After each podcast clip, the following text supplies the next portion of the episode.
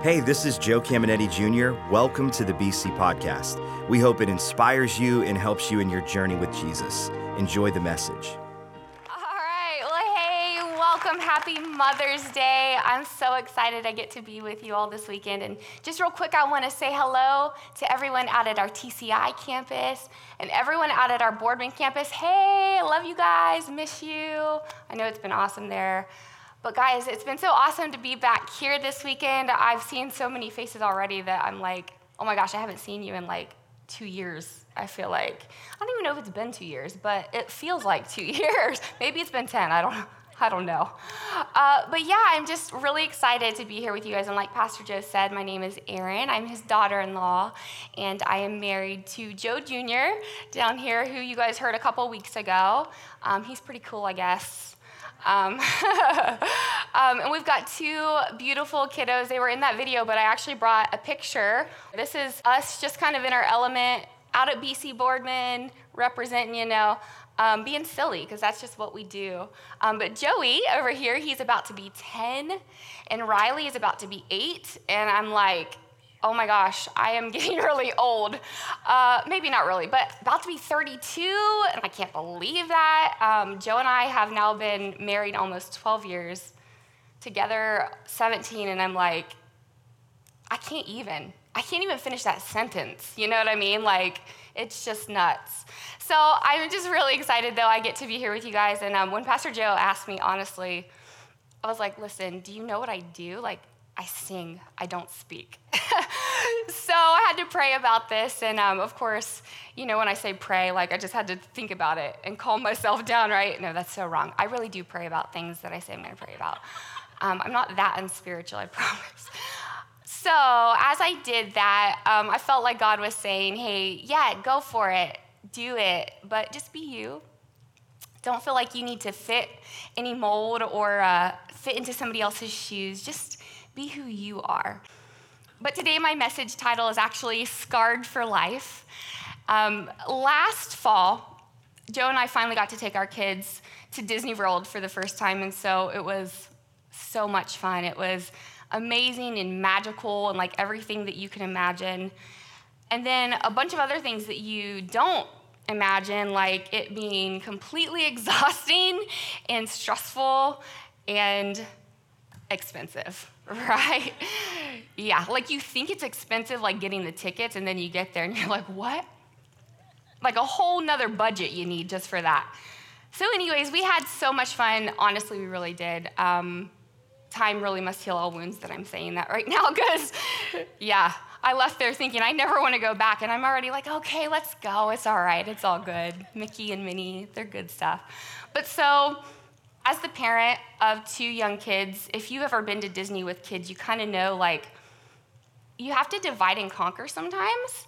And especially to get your money's worth, you want to make sure your kids are actually like getting to do what they want to do, right? So while we were there, Joe and I honestly like split up quite a bit. Like he was, yeah, that happened a lot. You know, it was actually I was laughing when you said it's so great when kids are making noise. We love it. I was like, wow, you're not a mom. You are not a mom. Um, so I'm so ADD. I'm sorry, guys. Uh, so yeah, uh, we split up all the time, and Joe was taking Joey to uh, ride the roller coasters, the you know really crazy fun rides, and I was taking Riley to meet all the princesses, which was really fun. But by the fourth day, we were kind of like, I wish we could be together. Like we're so just apart, we're exhausted. Like let's just be together. So it was actually our first day at Animal Kingdom. And so I think that's kind of the perfect park to kind of stick together because there's not really many like crazy rides. There's not many really like baby rides or even princess meetings for that matter. So we decided we're doing it. I don't care what our kids say, we're just sticking together. So one of the rides Joey really wanted to ride was Expedition Everest. And that is a roller coaster. Um, not a crazy roller coaster though. So, and I knew this because I did a bunch of research before we went, trying to be that good mom, you know, the blogger type, Pinterest. Yeah, that's not me. but I tried really hard, and so I did some research on all the rides the kids wanted to ride. And this one, I looked up something to the effect of like, is this ride too scary or too fast for my seven year old? And everything I saw was pretty good. And I actually found this one blog from this dad, and that honestly should have tipped me off right there. Um, that he was talking about how his five year old daughter loved it so much, and she was smiling the whole time and laughing. And so I'm like, all right, yeah, she can do this. I know she can do this. A five year old can do this, like Riley can totally. Like, she's so spunky, she can handle this. So, um, when I told Riley that she was gonna ride this ride, she was less than thrilled. But as a parent, you're always trying to kind of find that line of like, you know, should I push my kids over? like, not in that way, but like, you know, the line of fear, right? Like, we want them to experience new things, we want them to conquer fears, all of that. But then there's that line of like, this is too much, like, this is gonna scar them for life, kind of thing. And so I felt like this was one of those things she was gonna look back and be like, Mom, I loved that ride. Can we ride it again? That she'd be thanking me and hugging me and kissing me. And so, we're going through the line and she's just like not excited at all. And she's just very like, Mom, I don't want to ride this. I don't want to ride this. And I'm like, I don't care. You're riding the ride. I do not care. You're riding the ride. We're already up here. We've waited two hours. You're riding the ride. So we get in, they strap us in, and like it's not just this little like seat belt that goes across your waist, you know, like they were like strapping you in, and I'm like, okay, this might be a little more than I thought, but we're there. There's no going back at this point. So the ride takes off, and immediately, I'm pretty sure I get whiplash. Like the rest of the trip, my neck like killed me, and honestly, I think I deserved it. um, and so it's kind of scary too, like in these dark tunnels with abominable snowmen jumping out at you, and like crazy. And so just when you think it can't get worse, it actually comes to this abrupt stop over like this edge, and it looks like the track is gonna end, and it's kind of this really like freaky moment. And then it goes completely backwards. And I think that was more traumatizing than going forwards, honestly. I don't know why, but it was. So the ride came to an end, it stopped, and uh, Riley did not give me hugs and kisses. she did not thank me. Um, actually, she was literally trembling. She was crying.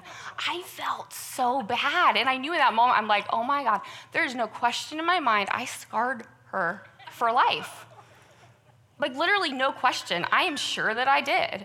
So, of course, being the good parents that Joe and I are, you know, uh, Disney has a gift shop after every ride because you need a souvenir from every single ride. so, of course, we're like, Riley, anything you want, anything in here you want, you can have it. I know, we're great parents, guys.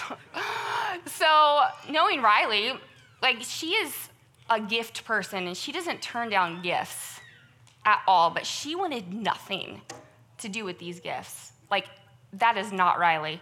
And actually, why did this happen? I don't know, but we decided to take a picture in the gift shop and I brought it. Yes, take a look at that face. That is straight up terror. like, she, that is like, I've been through something real. Like, that is not just like a, I'm crocodile tearing it up. Like, she was not happy. So, of course, later on, like Riley was totally cool to find another gift shop and spend $6,000 on a stuffed animal, and it was all good. But, you know, she deserved that $6,000 stuffed animal because I scarred her for life. you know, I love how um, scars have awesome stories sometimes. They're usually really fascinating and sometimes you encounter that like one crazy guy that's like, I got the scars to prove it, you know, and it's like this crazy, like ridiculous story that you definitely cannot believe. But all scars have a story. Sometimes they're good, sometimes they're bad, sometimes they're scars that, you know, you wish you didn't have. But some are, are a reminder of life.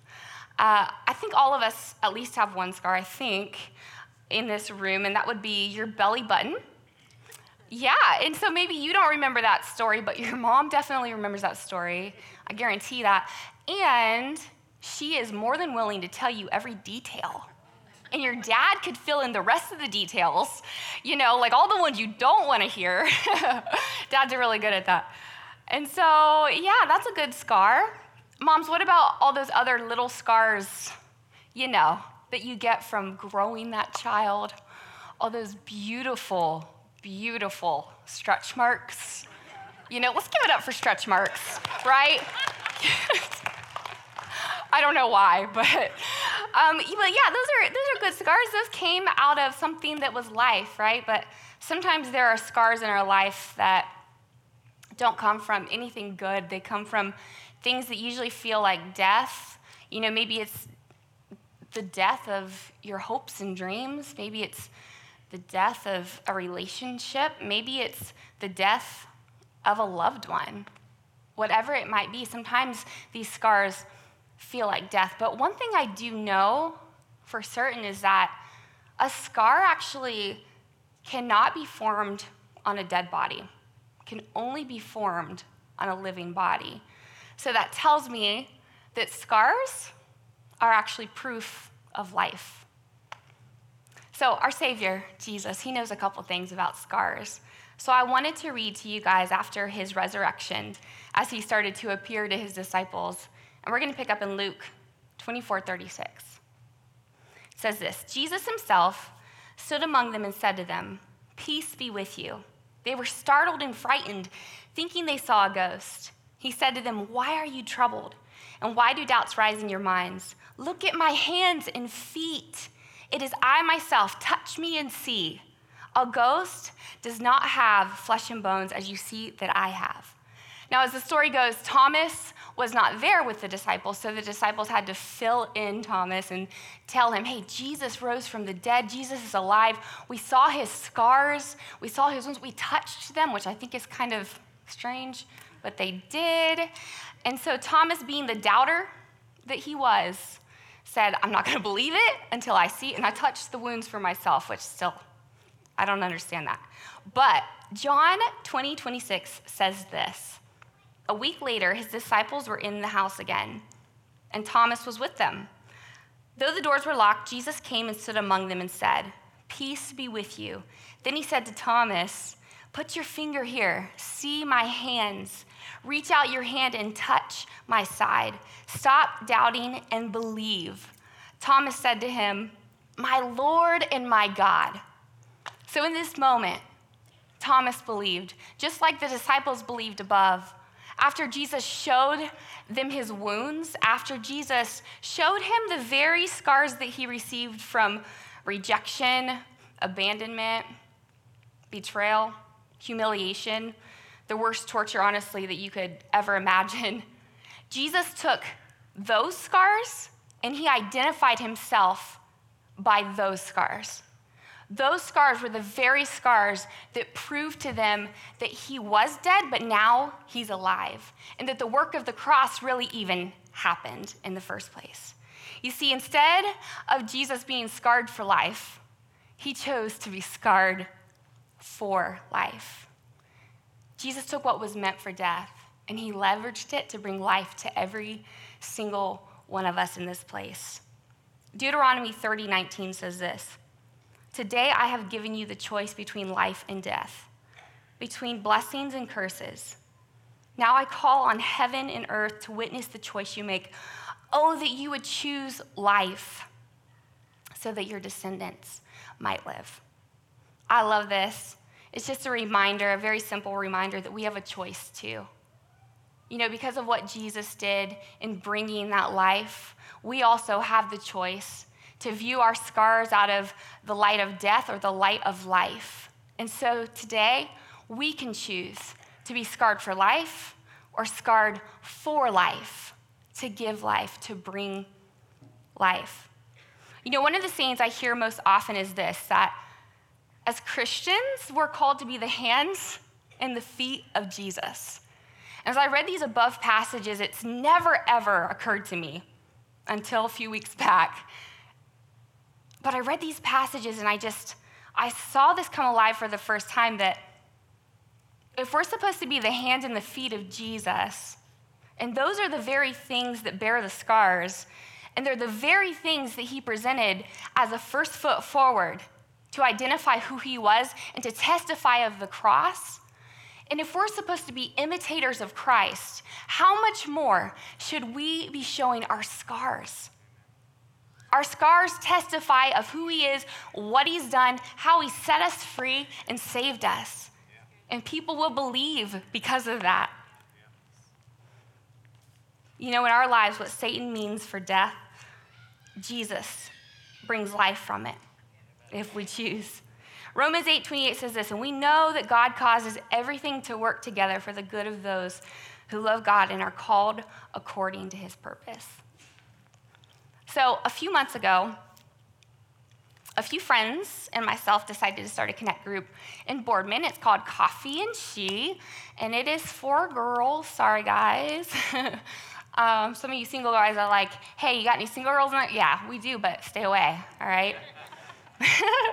um, but we have so much fun. But the whole point of it was we wanted to create this environment to where girls could start to just be real with each other. Um, honestly, when we look around, we just see so many people putting up this front and this wall of like perfection. Like, I have it together. Listen, I've never been through anything. You don't know. But really, the truth is that they've been through a ton. They just want you to think they've never been through anything to protect themselves, right? And so, how do we protect ourselves? We keep people at a distance. And so, we felt like when we looked around, we saw all these girls just walking around with their hands in their pockets, you know, so to speak. And when your hands are in your pockets, you really can't embrace someone. You can't bring someone close. They're at a certain distance, you know, there's always going to be that distance there. So we decided to sit down and share our stories. So we decided to take our hands out of our pockets and show them our scars, show them our wounds. And as we did that, honestly, it's been so incredible because we didn't know what to expect. But as we began to do that, honestly, the first night, a group of about 30 girls started to just take their hands out of their pockets too. And they began to just show their scars and their weaknesses and say, This is what I've been through. I think it's so powerful to know sometimes that we're not alone other people have been through things, you're not the only one.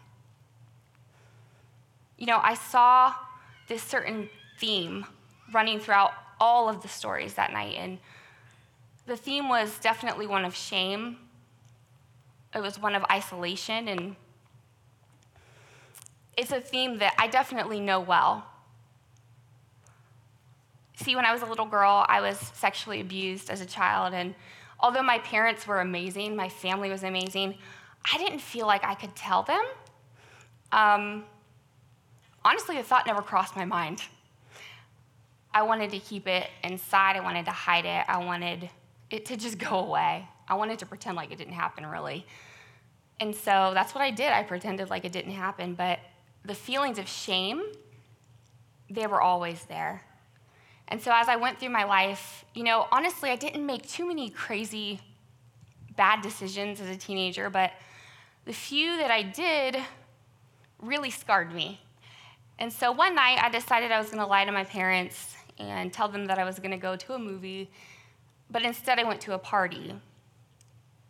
I had never drank alcohol until this point, so that night I decided I was going to do it. And I took a couple sips from just a random dirty Gatorade bottle that someone handed me. And so I don't really know what was in it, but the next thing I knew, I was laying on a bed, unable to move, being taken advantage of by two guys. Not one, two. And so, if you can imagine how I felt, not knowing, first of all, what alcohol was supposed to do to me, I thought, okay, maybe this was normal, and I brought this on one of the guys I had a crush on, and so if you can imagine, I felt very confused as did I give him some sort of signal that this is what I wanted? There was a lot of time I couldn't remember anything, and I have no idea. So I walked around not telling a single soul because I felt like it was me.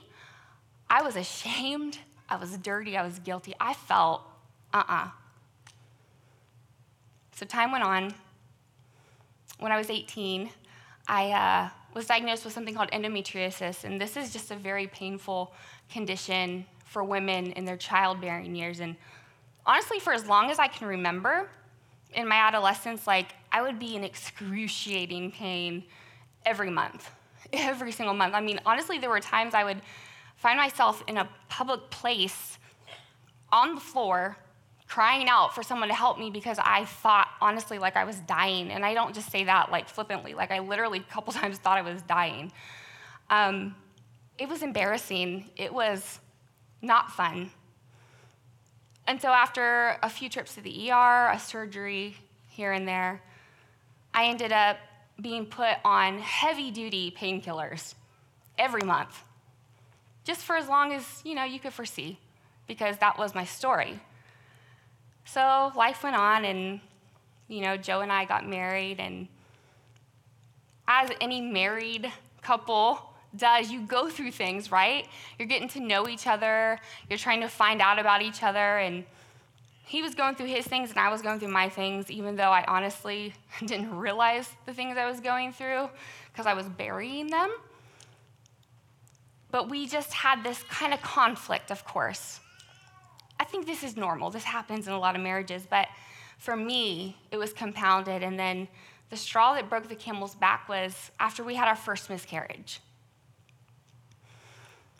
Honestly, the loss, the devastation, and the pain that I felt, it's something that I can't really completely put into words. I think the thing, though, that surprised me the most was the amount of shame that I felt. And honestly, I'm like, why would you have shame for a miscarriage?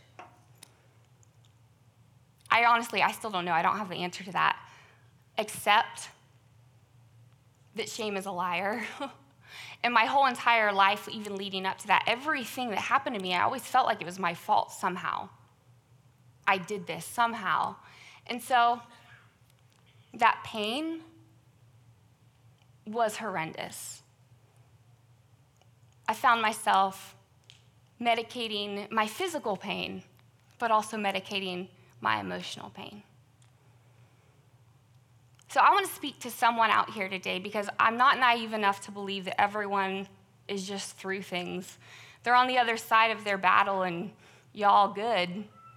I don't believe that for a second. I know that there are people in here and people listening to the sound of my voice that you are going through things now. That shame feels so real to you now. That loneliness, that pain, right now. And maybe you even think, maybe this is the end of me, this is it. Maybe Satan thinks that too. But I'm here to tell you that it's not the end of you. And just like Satan tried to take me out, I rose up out of that pit of despair in that grave. Just like Jesus did, he rose up out of that grave. And he wants to do that for you. He wants to pull you up out of that pit, even if it's a pit you put yourself in. Jesus wants to set you free. He wants to heal your life. He wants to forgive your sins, and He wants to set your feet on a solid rock. Revelation 12:10 says this. And I heard a loud voice saying in heaven, Now has come salvation and strength in the kingdom of our God and the power of his Christ, for the accuser of the brethren is cast down, which accused them before God day and night. And they overcame by the blood of the Lamb and the word of their testimony. Listen, yes, come on. That's right. Satan doesn't want you to share your scars. Satan doesn't want you to open your mouth and talk about what you've been through, what you're going through. Mm-mm. Because he knows it's going to be the end of him, that you're going to overcome. He's not going to have a grip on you anymore. Mm-hmm. He doesn't want that. Satan's going to lie to you. He's going to say, You can't tell anyone because they won't understand, they don't get it, they won't ever trust me again. How about this one? They won't respect me. That's a lie I bought for a really long time, right? They're lies. Satan wants you to think that it's all about you, but the truth is that it's never actually been about you, it's always been about him. Always. It's always been about him. And when we share our scars in the light of Jesus' scars, they don't see you, they see him. And he's glorified and he is lifted high. Guys, today we can choose to be scarred for life or scarred for life. So choose life. There's a couple things that I've learned, and one is sharing our scars brings life to us. So James 5:16 says this, Therefore confess your sins to each other and pray for each other so that you may be healed. The prayer of a righteous person is powerful and effective. A couple months after our miscarriage, I found myself in this moment of clarity that honestly, I can say was God chasing me down, fighting for me, pursuing me. When I made my bed in hell, He came after me. And I had this moment where I realized what I was doing. I realized that the pain that I was medicating was not just physical and it wasn't just okay. I was medicating my emotional pain. And it was controlling me. And it was not good. And I had this moment where I knew if you don't do something now, your story's going to turn out a lot different than what you thought it was going to. And so, by the grace of God and the strength of God that comes in our weakness, because when I'm weak, then I am strong because of Him, it rose up on the inside of me, and I was able to repent, throw those things away, and confess to my family. People I didn't even necessarily have to tell, but I knew I needed to bring them into my life to help me. Now, this wasn't easy, honestly. Like, the idea of the shame that comes from something like that, man, it doesn't feel real great thinking about that. But honestly, in that moment, I just decided I didn't care. I didn't care. And I'm so thankful for that moment. But you know, as I began to confess and I began to open up and get healing, there were things in my life I needed healing for that I didn't really realize I needed healing for. Honestly, those things that happened to me as a child and as a teen, I had buried so deep that I didn't realize that a lot of the things that I was doing was actually a result of the unresolved pain that I had in my life. And so as I began to talk to these people it opened all these doors to start talking about what I had gone through. And for the first time, I began to actually get healing. See, when we share our scars, we share our stories, it brings life to us. Number two, though, when we share our scars, it brings life to others. 2 Corinthians 1 3 says this Praise be to the God and Father of our Lord Jesus Christ, the Father of compassion and the God of all comfort, who comforts us in all of our troubles, so that we can comfort those in any trouble with the comfort we ourselves receive from Him.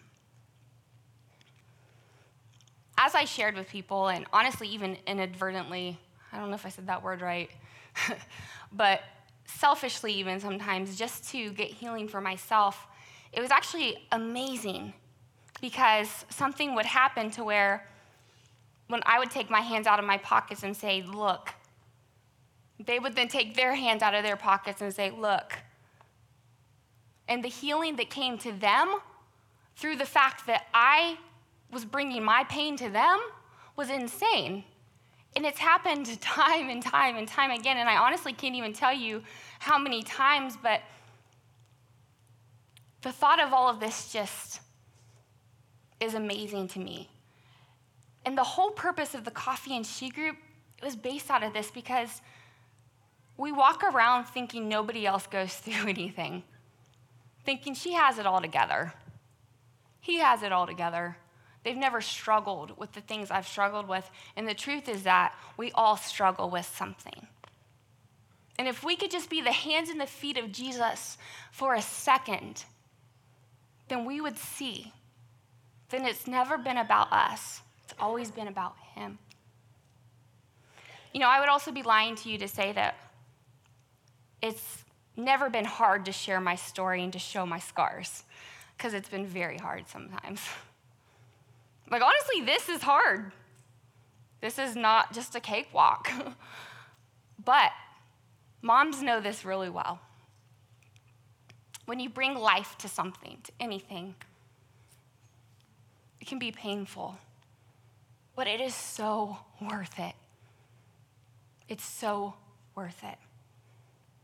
2 Corinthians 4:17 says this, "For our light and momentary troubles are achieving for us an eternal glory that far outweighs them all." So we fix our eyes not on what is seen, but on what is unseen. Since what is seen is temporary, but what is unseen is eternal.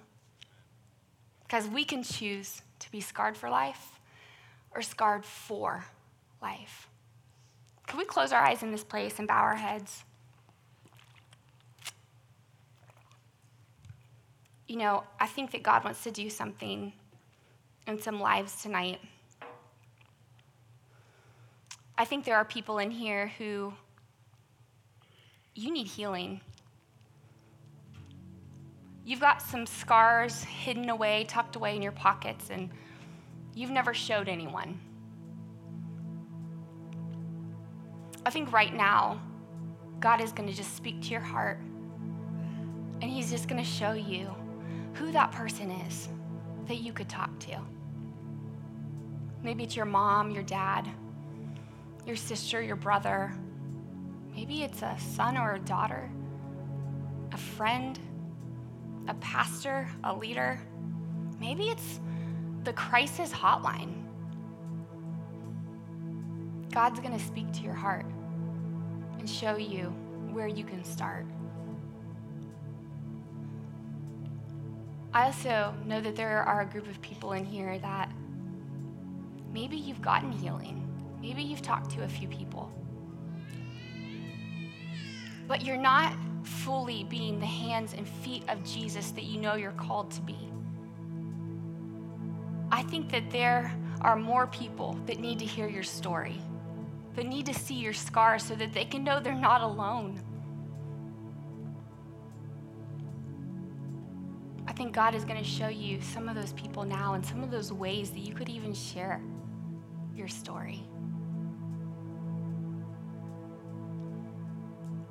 I also know that there's another group of people in here tonight. And that's a group that you've never really even taken the first step in this. And that's showing Jesus your scars. Yeah, Jesus knows what you've been through. But the cool thing about God is that He gives us a choice, He lets us decide. The Bible says that if we would confess our sins to God, that he's faithful and just to forgive us and cleanse us of all unrighteousness. So maybe you're in here and you're like, I know. I need to take that first step. I need to show God my scars, repent of my sins, and turn. We're going to pray a prayer in here all together. Every single person is going to pray this prayer. But if that was you, that last invitation, you want to show Jesus your scars. I want you to pray this prayer from your heart and mean it. And if you do, a miracle is about to happen. So just repeat after me Dear God, in this moment, I take my hands out of my pockets and I show you my scars, my wounds, my sins, everything that I've kept hidden. Jesus, I repent and I turn to you. I make you the Lord of my life. Have your way in me. In Jesus' name. Hope you enjoyed today's podcast. There are a couple things I'd love for you to do. Be sure to subscribe, rate, and review this podcast. That helps us spread the word and impact more people.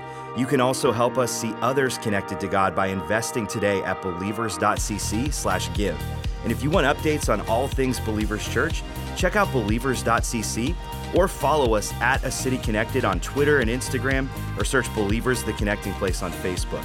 The best way to connect with BC is live and in person at one of our weekend worship experiences.